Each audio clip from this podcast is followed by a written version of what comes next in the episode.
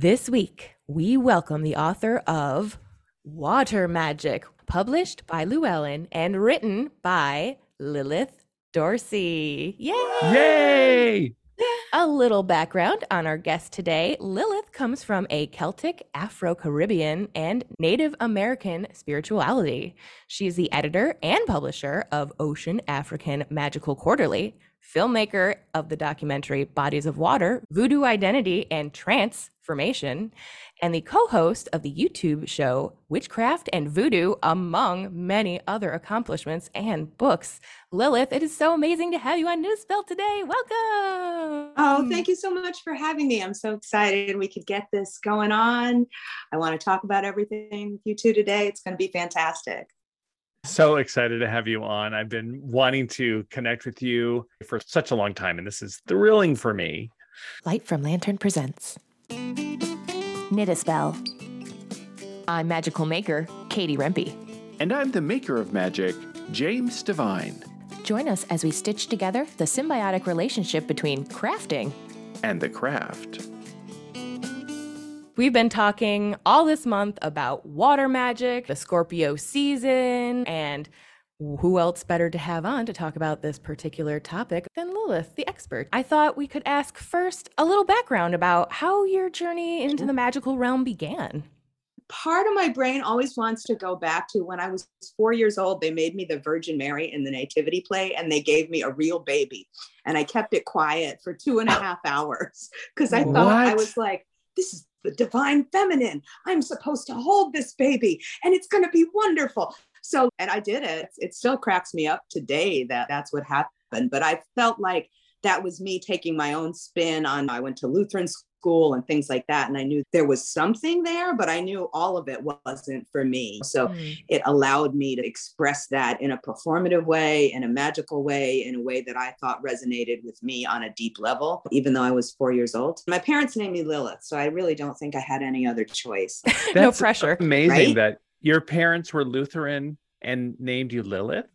No, they just sent me to Lutheran school because I was growing up in Brooklyn and New York City public schools. They didn't want to subject me to that. So the Lutheran school was, you could go there no matter what denomination, but they still made us go to church. So I know the Bible better than most witches, which is Mm. kind of handy for work and stuff. Were your parents religious? Were you raised in a spiritual household? No, actually, thank you for asking me this story. Nobody ever asked me this story. My mother grew up Catholic, but she renounced all of that. We never went to church except we would go on Christmas Eve. We'd get really drunk and trashed, and we'd run in for midnight mass and crack up and laugh hysterically, and then run out and have more cocktails. So that's what I remember.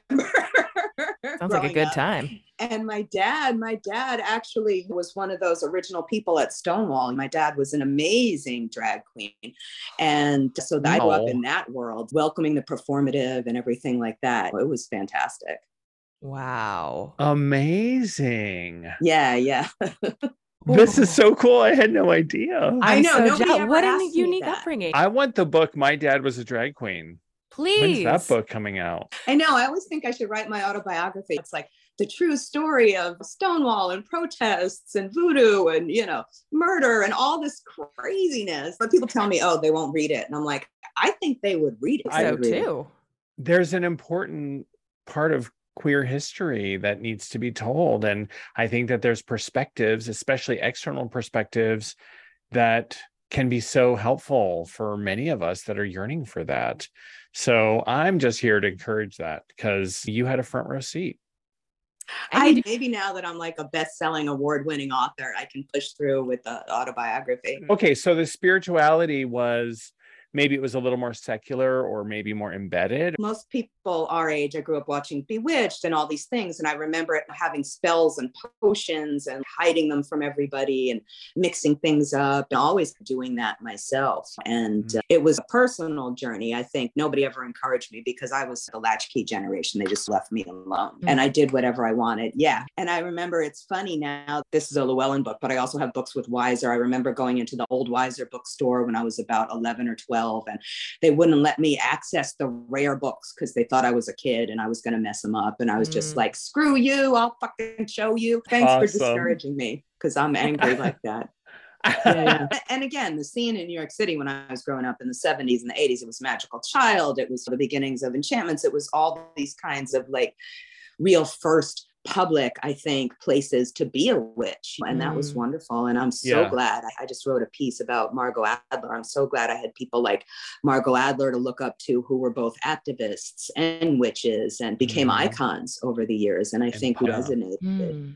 yeah level. so when lilith talks about magical child and enchantments those were shops in new york so for people that don't know those were Oh, really yeah. famous shops and Wow. i think enchantment still exists but i don't think magical child is there anymore No, correct? Magical Child has not existed for a very long time. Enchantments I Mm. actually went to when I was back in the city uh, last month. you go there and you're like i feel like this hasn't changed since 1972 I just moved. Oh, they did? had- Trip to New York City in our future, Jim. Definitely. the witch shops in New York are like no other. So you identify as Celtic, Afro Caribbean, Native American spirituality. What was most accessible to you growing up as a person of color in New York? Was the Afro Caribbean, or was it easier to access the Celtic stuff? How did that all come about for you? I think it was probably easier to access the Celtic stuff because people were open about it and talking Mm. about it. Again, it seems no, they weren't really talking about it, but compared to the Afro Caribbean stuff, as me Mhm. going in a little kid who didn't really have, I mean, my grandparents and my great grandparents did it, but nobody ever talked about it. You know what I mean? Mm. You would throw salt over your shoulder, or we always had this thing where we'd sweep the money in or something at New Year's Eve. So we had these first foot, all of those kinds of customs that come along with different heritage traditions, but I just thought see. that was something you did. It Mhm. wasn't that, oh, this is a religion that you study and there's things like that. So I think the Celtic was more accessible just because more had been written about it. And uh, my grandmother was Scottish and English and also a part Pictish, as my mother reminds me. So that part mm. of me was always something that I did know at least part of the history about, if not the magical side of things. So that, that fascinated me and I wanted to know more. Yeah. And then you started to embrace the Afro Caribbean after Yeah. that. Yeah, yeah. I mean, my best friend and I, we had like our own little two person coven when I was in high school. It was ridiculous. 'Cause Nobody liked us. It totally was like the crap, right? I love Um, it. and Those weird nobody girls. liked man. us. Yeah. and we were going to do spells about it. And she went on to run one of the largest covens in New York City. And I just kept on doing my own solitary thing and joining in and learning. By the time I was a senior in college, I already had my first daughter, Aria. When I was like, wait a minute, I want her to be proud of her African American heritage. I want her to know that she's a Black woman and that's okay. And that's something that's strong. And back then, she was born in 90. She's going to get mad at me for giving away her age. But back then, it was no drumming at events and mm-hmm. it was almost like footloose like we had such restrictions on our spirituality and it was made me really angry one of my degrees is in anthropology and i had an anthropology teacher tell me there's no such thing as magic in the modern world in the united states and i was like you're an idiot Totally. i'm going to prove you Mhm. wrong and that's Yes. right about when i first met my priestess miriam who has a temple here in new orleans where i live now the Voodoo Spiritual Temple. And I've been with her for 29 years. So I started studying with her over time. I went on and also met a Haitian Gromambo Bonnie Devlin, who a lot of people know as a musician. She's got a lot of music out there. She's no longer with us, but I initiated mm-hmm. in Haitian Vodou through her. And I also initiated in La Regla Lucumi, aka Santeria, with my Mhm. priestess Oshun Olakari Alaye, who's also no longer with us, unfortunately. Mhm. It really felt like family. All my godmothers, the first time I met them, it really felt like family. And a lot of my upbringing was full of trauma and stress and all of that kind of stuff. So the fact that I could have spiritual teachers that really welcomed me and nurtured me, I think was totally invaluable. And uh, for about 15, 16 years now, I've had my own spiritual house. We're called the House of Mama Brigitte. And I have about maybe 10 active members.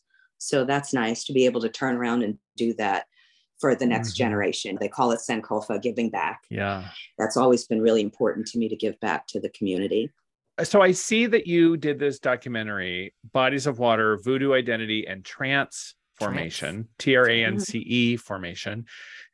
I wonder if that predated your book, Water Magic. And so, can you talk to us a little bit about your relationship with physical water, with spiritual water, with the idea of emotions and magic, and how that appealed to you? It never really occurred to me because I'm an Aries with a Libra moon and a Libra rising. So Hmm. I know, right? Yeah. So I just, I never really thought about water. The documentary, it was called Bodies of Water. I shot it between 2003 and 2004 in Brooklyn and in New Orleans. So for those of you math wise, that predated Katrina. Mm-hmm. And I, Oh, it was right. part of my grad work at NYU. And I'd really gone back to grad school because I wanted to make a film about Priestess Miriam. I wanted to make a film about voodoo and all the African traditional religions based from a filmmaker that was actually in the tradition. Because at the time, there were so many people from the outside. We're going to tell you what your religion is. And we still see that today, unfortunately. But I wanted to have access to all the NYU equipment. My favorite story is we lost the $3,000 tripod at the airport on the way back. and I'm, I apologize to all the NYU students. I'm the reason they can't take equipment out of state anymore. They did Oh, find no. it eventually. There was much magic done, and they did find it eventually at JFK. But Oh, um, wow. yeah, yeah, it was crazy. But just through talking through them, I really talking out when I what I wanted to make the documentary about, I realized that for me, the connection really was influenced by the water. I grew up in New York City, right next to the Verrazano Bridge, which one of my priest friends reminded me is right where the river goes out to meet the ocean. So it's like this ah. Oshun Yemaya place, this place that has all that sacred energy and is right next to the water. And everybody says the character of New Orleans is shaped by the water. It's below sea level. We're called the Crescent City because the Mississippi makes these crescents as it snakes around the city. So there's this total connection to the water. And I started thinking about it. Our bodies are mostly water, our brains and our hearts are an even higher percentage of water. So even if we don't identify with water or think of ourselves as water people, we are water. We're literally mostly water. So we better get right with it, right? Yeah, absolutely. Visually, too, I think that shooting the documentary, I make experimental films, again, not something a lot of people do, but I think that shooting the water and being able to have that transformation, that's why I called it transformation, just by watching the screen and hearing the sounds and things like that, I thought that using water as an element to tell the story was something that would be really effective. And uh, that was what, 2003, 2004. So then fast forward to this water magic which came out last year. So that's many years later. And i was approached by heather greene my editor at llewellyn and she wanted to do an elemental series and she wanted it to start with me and water was going to be the first because they were releasing them according to the seasons or element something like that. Water was supposed to be first that's what they told me. And it was fun because i got to use all my anthropology knowledge. I really approached it like uh, this is a cross-cultural look at water from all the different areas in every way shape form permutation. And it was a lot of fun it really was. I remember once i was in new york and i'm writing about water birds and everything and somebody gets on the elevator at the downtown mall in brooklyn where the movie theater is with a stuffed heron and i'm like what like I got in the elevator with me while I was writing about water birds. This is too crazy. Water came to meet me. I love it when that kind of stuff happens. Right? After writing that book, how did that change you as a magical practitioner? It was funny because you came out right in the middle of the pandemic. So I think before I wrote it, I was like, okay, I'm going to finish this and I'm going to take all these pilgrimages all over the world to see these fantastic, amazing sites. And uh, no, I was really just at home. I moved during the pandemic, and the first couple of times I talked about this book, my yard would flood. So it would be like, oh, okay, I need a boat, I guess. I need a bigger boat, is really what the story is. It really allowed me to start thinking of, again, like I said, about the internal water, about the fact that we all have water in our lives. I love talking about tap water as the spirit of place because that Mm. snakes underneath wherever it comes from its natural source and ends up in your home. So it's like it picks up all that energy all the way along and gets to you. So it has exactly what you need. And using that as a magical component when we can't necessarily go to, again, I was ready to go to bed. I was ready to go to Mexico. I was going to go all over the world, but Mm. that didn't happen. So I had to reinvent how I was going to connect to water. And part of a lot of that time for me was about okay what are the benefits? There's a lot of things that are not benefits of this time but what are the things that are benefits in this moment that i can just celebrate That's a great outlook, not just for that particular time, but for any time, trying Sure. to see the opportunities. That's really inspiring. And I love how this book is really a resource, but it's like a storybook too. So it's organized for folks who haven't seen it yet. I love how you bring that ethnographic perspective in and you you start with like water throughout time, but then each of the chapters is like water and the divine, mm-hmm. water and sacred sites, water in magic, water with herbs and botanicals. And so it's water in the perspective of these other aspects. And then there's these listings and these little entries that you can read about. It's Mm. such a great reference. The other thing that I really appreciate is the washes that you have these recipes for washes, at least for folks that are practicing a lot more of the like Wicca. I think we don't get a lot of the folk magic remedies or recipes a lot of times. And I think those are really interesting to include. So there are actual recipes and spells in here too. It's really Yeah, cool. I try to do that. Both of those things I try to do with all my books. I try to have it be yes, you could read it a cover like a storybook, or you could just go, oh, I need this one thing. Let me pick this one thing out of it in this moment because that's what I'm working on right now. And the washes, I always feel like you're cleaning anyway. Like you've got to get in the shower, you've got to get in the bathtub, you've got to mm-hmm. mop your floor. Why not make that a magical experience in addition to one that's just part of cleaning your home? And for me, when I add those botanicals or essential oils or something like that, it lifts all boats, right? Like it just makes everything rise to the occasion and it makes it that much more pleasurable, that much more magical, that much more effective, really. So many of these things that we use, I did a workshop on magical cleansing the other day. So many of these things that we use for cleansing also, you know, keep away bugs, keep away fungus and virus and all this other stuff. So it's, oh, this has two purposes the spiritual and also the actual mundane scientific purpose that it's going to be used for. And I should utilize both of those to be the most effective person I can be.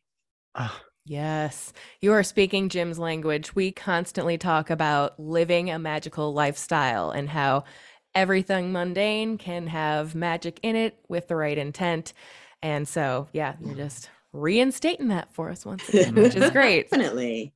Another part that I really enjoyed about the book was that it had variations of water on it. Like it's very easy just to remember like water, oh, a cup of water, a stream, a river, but like fog, mist, things that aren't necessarily just literal water. Cuz I can think of things very literally. Sometimes I need help breaking out of that. I'm glad you enjoyed that because, again, I'm not necessarily one of those people that's going to sit there praying to the garbage. That's for other people to do. But there's enough things that aren't the garbage that we can expand our own magical life to and just recognize the beauty of it. I was just reading the Seattle Times. There's an article about the five distinct types of rain that Seattle receives. And I thought about how I think the Inuit people have several different names for snow. And we mm-hmm. literally have the meteorologist, like the paper, talking about five different categories of rain. It's also really funny that whenever I visit New Orleans, people are always, oh, you live in Seattle, it rains there all the time, and they're worried about it.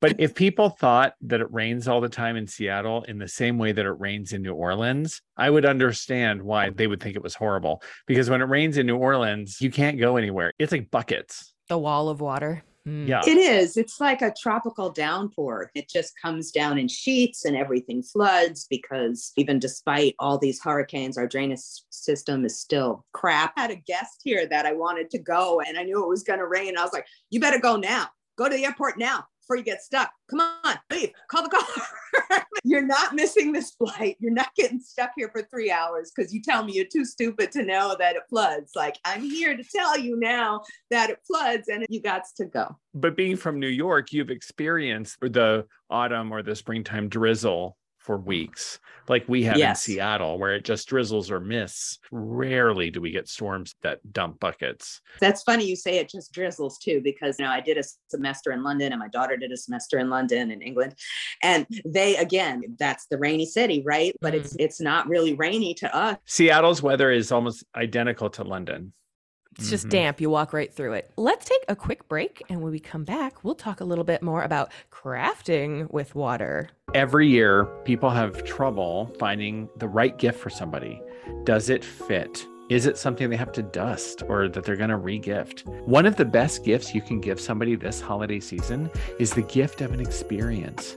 You can give somebody the gift of a palm reading or a tarot reading from me, James Divine. You can purchase gift certificate at thedivinehand.com forward slash gift. It's delivered via email. And you know what's cool? It always fits. So if you're looking for a last minute gift, if you're looking for a gift that no muss, no fuss, no messing with the crowds at the mall or the store, just head over to thedivinehand.com forward slash gift and grab a gift certificate for your loved one today. Always in stock and never out of style. That's James Divine.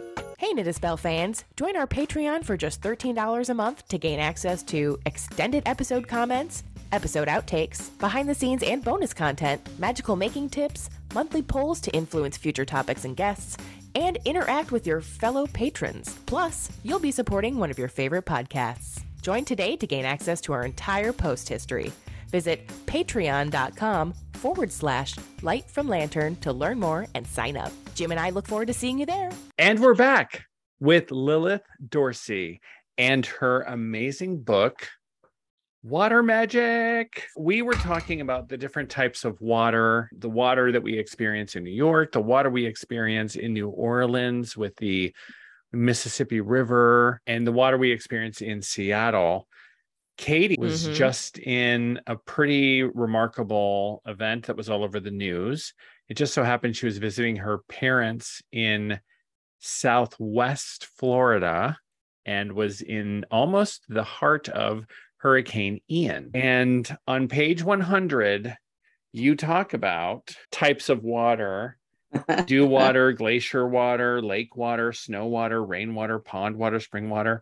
And of course, the third one down is Hurricane water. hurricane water. Yes. So Yes. let's talk about the different ways people can craft with water, especially water and where it comes from. So, can you speak to this idea? Yeah, sure. Of course. I've been in a couple of hurricanes. Those are different down south too. I used to live in New England for a long time. Not the same type of hurricane as Mm. being in Florida or Louisiana or any like the Gulf. No, not the same. For me, the hurricane is that kind of intense, strong change. So when you're trying to get that change, blockbuster is really what I would call it. Like you're trying to break a situation, you're trying to change and transform a situation and start again from the beginning. That's what I would use the hurricane water for. And in the same way that we were talking before, you could use it as part of a floor wash. I like to do a Hmm. lot of putting stuff in spray bottles. So, like, I will put my essential oils with my magic water in the spray bottle and then just carry it with me. I can spray it under my desk at work. I can spray my hands and my feet so that everything I touch will change the world around me, that I'm going to be drawn to something different. And that would work for any of the waters, really, you can use in that way. But hurricane is for the most extreme change.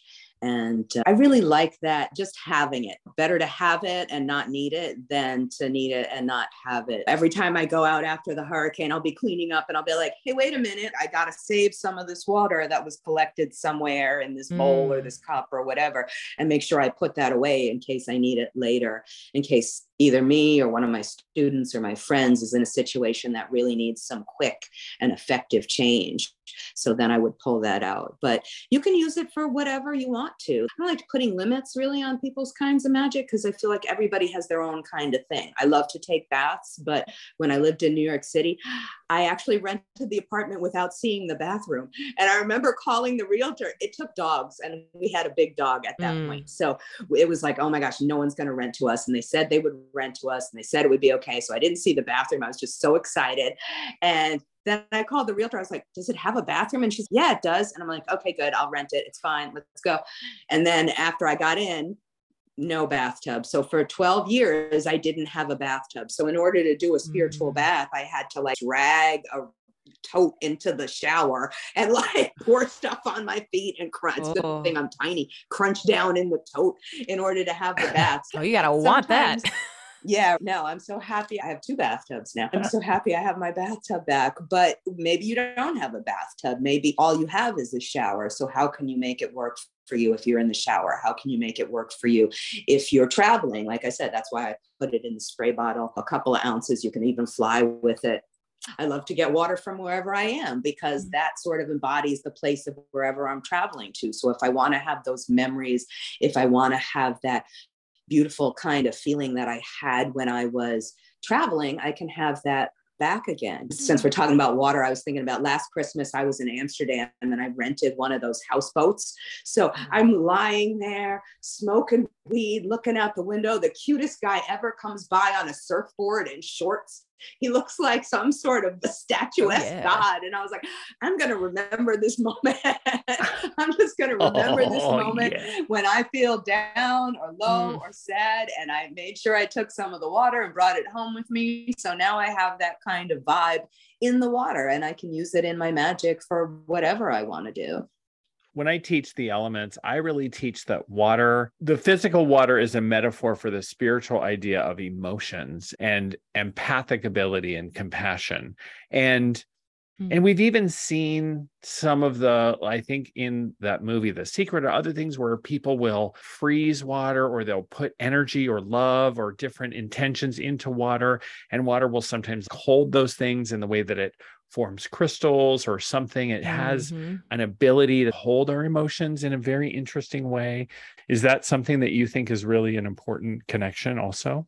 Oh, definitely. You're right. There's been lots of scientific studies. Even if they just speak positive things to water, it changes its molecular structure. I feel like if I'm capturing it at that time, I'm having that good vibes or those travel vibes, whatever it is I'm trying to capture in that moment, it'll stay in the water. And the other thing I love about water is you can always make more water because scientifically it always retains the character from the original water. So I could take that tiny bottle of water I got from Amsterdam, add a bunch of tap water to it. It'll literally, like, if you break it down, show exactly where it came from. It just layers on top of itself. And I love that property because I can't think of anything else that really does that. It's diluted, but it's more, it's like geometrically improved. One drop of Amsterdam will make the entire gallon of water into Amsterdam water. Yes. Yeah, mm. exactly. And mm-hmm. you'll have mm-hmm. that whole vibe in an entire gallon of water. Yeah, yeah, yeah. And I've had yep. people over the years tell me, oh, they have water from Greece and Ireland, or they have water from some other sacred site. And I was just like, you can make more water. You don't have to be sitting there like praying it doesn't evaporate. You can top it up and have more of that water. You yes. know, and I just think that's so beautiful. One topic that was in your book was divination, using various waters to divine. I'm curious what works best for you. What are your go to divination techniques when it comes to water? I'm always somebody who needs something. I'm not one of these people that's really I don't know. It doesn't matter how many psychedelics I eat either. I just don't hallucinate. You know what I mean? So I could sit there and try and scry until the day is long and nothing's really going to happen. Sometimes I might get something auditory, or if I'm writing or doing automatic writing, I might get it. But just seeing, it just mm. doesn't work for me. I'm much more likely to use water crystals for my pendulum or to use the water cards in the tarot to do a divination. Mm. The moon card is really good for that, just like walking into it and seeing what's on the other side spiritually and emotionally and everything like that. Because a lot of times when somebody has a question or a reading or a situation that they're trying to find, it is something that's hidden. It is something that's emotional. It is something that's beyond our grasp. So, using that as a way for me to move forward. And I will use the magical waters in conjunction with my cards or with my pendulum or something like my dowsing rods, literally, like for looking for water. But those work better for me than just sitting there and scrying. Although I haven't tried that. I talk in the book about that special black water that's like charcoal or whatnot. Mm. I haven't tried that yet, but maybe that works for some people. Your go to is Tarot. Is that your home divinatory practice? Yeah, although I've, I've been a professional reader now for what, over 30 years. So there's certainly times where, especially when I was starting out, that I would not have my cards with me. And Priestess Miriam does a geomancy system with stones and bones and roots and things like that. So I've certainly read that way. We could talk about palmistry. I've certainly read palms, but usually it's at an event. I'm like, $5 hand job. Yes, indeed. Same thing. attention. People are like, I want a $5 hand job. Mm-hmm. Come on over. I like the depth that tarot gives me. I like that I can expand and expand upon it. And then if I have a yes no, because I think everybody should have a good yes no, I'll pull out the pendulum or the dowsing rod. Do you use wooden dowsing rods or do you use the copper ones? I use the copper ones. What's the difference? Just depends on the vibe. Yeah, I think so. Copper's always worked better for me, uh, just in general. I like it as a metal. And I stole my copper rods from my mom. I replaced hers with some brass ones that she doesn't really like, but she ain't getting hers back. Never used them. I She won't know the difference. it's what works best for you, especially when you're talking about a divination tool that is going to move. You know what I Mm. mean? If I pick up those rods, I don't have them with me right now, but they'll like, they'll go nuts. I don't even have to do anything. I just hold them and it looks like somebody's spinning them an insane amount. Same deal with the pendulum. So I think that certain things are going to resonate with people better. Like I said, I don't want to narrow people into one kind of thing. I know people who do yes nos with pennies.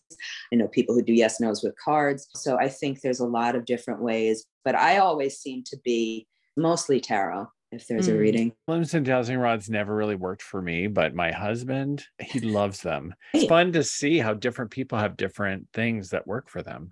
In that vein, could you tell us a story about a magical, memorable experience that you may have had, whether it was divining or working with water or whatever? Oh my gosh, I got a lot of stories. Tell us one. We have our Yeah. popcorn. Tell us a story. Oh, okay. A magical story. There's a few that I talk about in the book. And it was funny because I actually just saw this mofo the other day. He came to visit for Halloween. But Mm. I remember having a relationship. Oh, I'm going to go to the river. I'm going to leave an offering for this relationship.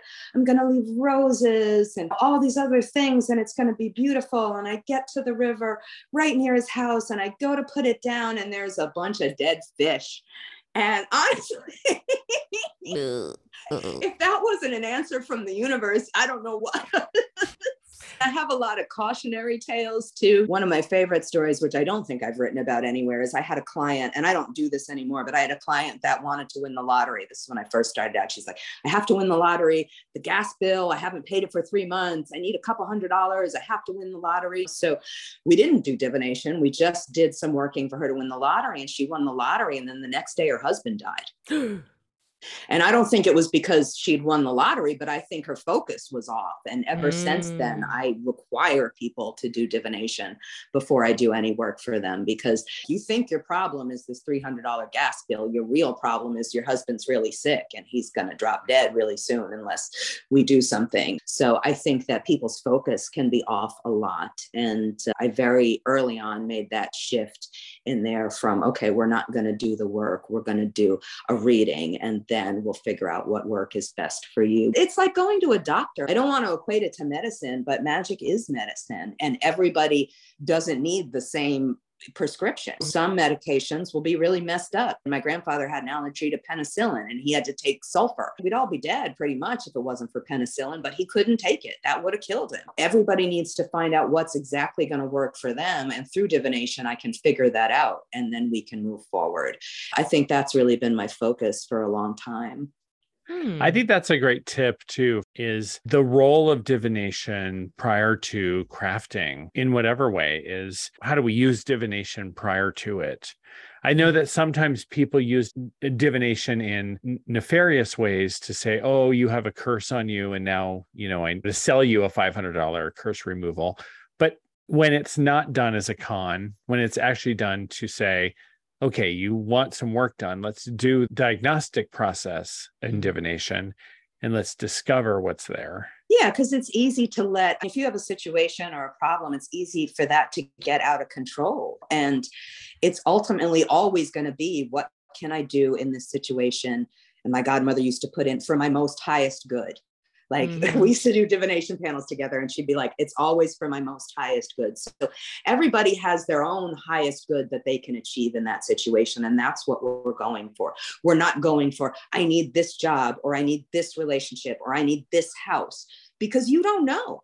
Maybe that job, that relationship, and that house would be really horrible for you. So you need to find out ahead of time exactly what the right thing is for you. And I can bet you that it'll be even better than whatever it was you thought was your thing. That was you were owning that thing and branding it and it was yours forever. No, mm. open it up to something bigger we call that when people have a lust for results and mm-hmm. blind them to the bigger picture. Maybe we got it from Star Wars. The more you tighten your grip. That's right. Like you that. can't grab on to water. You just have to float. It's true, definitely. I'm glad you brought that up, Star Wars. I do a lot of sci-fi magic because that's my Ooh, other degree. What does that mean? Wait, what does that studies. mean? What does that mean? Sci-fi, sci-fi magic? magic. All right, let's tell me more. That. Dish. I do a workshop about it. I do a workshop about how we can see in science fiction so much of these archetypes mm. from Jung, and we can align ourselves through that magically. Mm. And uh, yes, it's obviously the hero and the villain and all of these things. And that, in a way, also equates to the tarot journey. You know what I mean? We each have these stages that we're going through. But there's also and we find this with Gene Roddenberry and so much of the early sci-fi masters that there were things that they couldn't say in the mainstream media that they could only say through the genre of sci-fi and fantasy.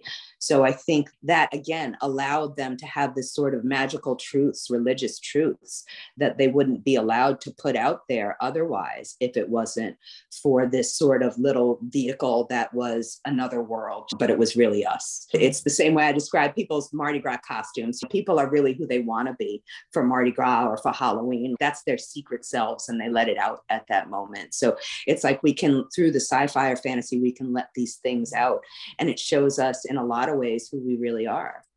Yes. Oh, I have thought amazing. about this so often lately. It feels like every book I'm reading, like sci fi, just for fun kind of a thing, fantasy, whatever. I'm like, who is this person writing it and what do they really know and why are they feeling like they need to hide it in all of this like story context and maybe it's they don't even know. Like it's just downloading and it's a creative imagination and they're just writing stories.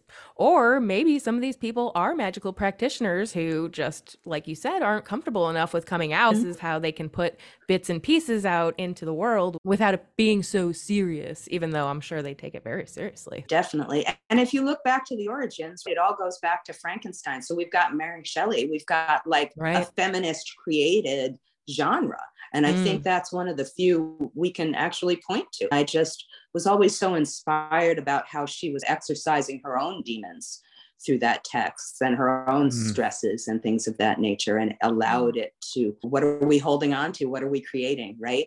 And are we creating a heaven? Are we creating a hell? And i think that equates to magic too. How many times have we seen people get so wound up in back to lust of result get so wound up in creating this thing and what they create is nothing like what they intended because yeah. it can't be Mm-hmm. Wow, that's such a perfect metaphor for Frankenstein's monster and for so many other things in mm-hmm. sci-fi when it gets out of control. I also think about how many witches, pagans, magical practitioners also write sci-fi or fantasy.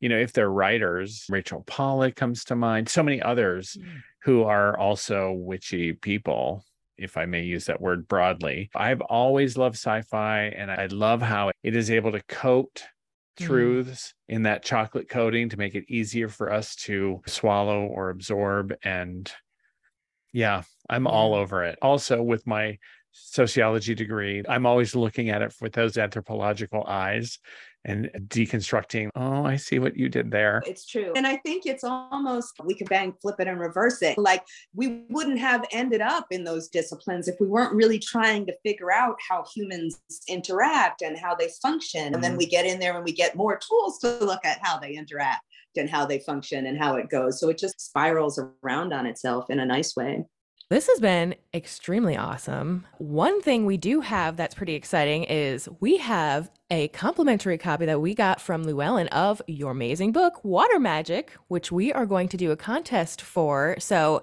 go ahead and follow our Knit a Spell Instagram or our newsletter on knitaspell.com, and you'll get all the information on how you can enter for a chance to win a copy of Water Magic for yourself. So you will love it. Must for any person who needs reference for water or just magic in general. The whole series was actually really wonderful. And, I have free stickers for everybody. So if anybody wants to email me, voodoo universe at yahoo.com, I've got free water magic stickers and stickers for all my books, really. We'll put the contact information in our show notes so that it's easy for you guys to reach out to Lilith. So generous. you definitely go to Lilith's website. Again, it's in our show notes, lilithdorsey.com, and check out all of your offerings. So you do readings for people? Yes, I do These readings for people. They can contact me through the website. I have the largest voodoo blog in the world, which is called Voodoo Universe. So they can just Yes. Google Voodoo Universe and find that. Do you have a newsletter? What's your social media? How can people follow you? I'm Lilith Dorsey. I'm still on Twitter. I don't know why, but Well, Insta, Facebook. so Am I? Lilith Dorsey everywhere. I'm so happy to have you on. This has been mind-blowingly cool. Hanging out with you is just a joy. Yes. so- Yay. Thank you so much. I can't wait to hang out with you again. Yay. I know in person soon. right? Yes. Yay. Yeah, I look forward to that too. Awesome, Come visit. everybody. Until next week, Jim and Lilith, thank you both so much for joining us, and we'll see you next week. Bye, everybody. Bye. Bye-bye. Thank you. Thanks for Thanks for listening. If you enjoyed the show, consider sharing it with a friend, leaving a review on iTunes and Spotify, or following Knit a Spell on Instagram. You can also subscribe to the Light from Lantern YouTube channel to enjoy full episodes of Knit a Spell and see our happy faces. You can also learn more about readings, classes, and events going on with your favorite maker of magic, James Divine, by visiting thedivinehand.com and subscribing to his newsletter. Then follow Jim's fun and interactive Instagram account at DivineHandJim. Keep up with Katie, the magical maker, by subscribing to her newsletter at lightfromlantern.com. You'll receive a free knitting pattern as a thank you gift. Then follow Katie on Instagram at lightfromlantern for even more magical making tips. See you, See next, week. week.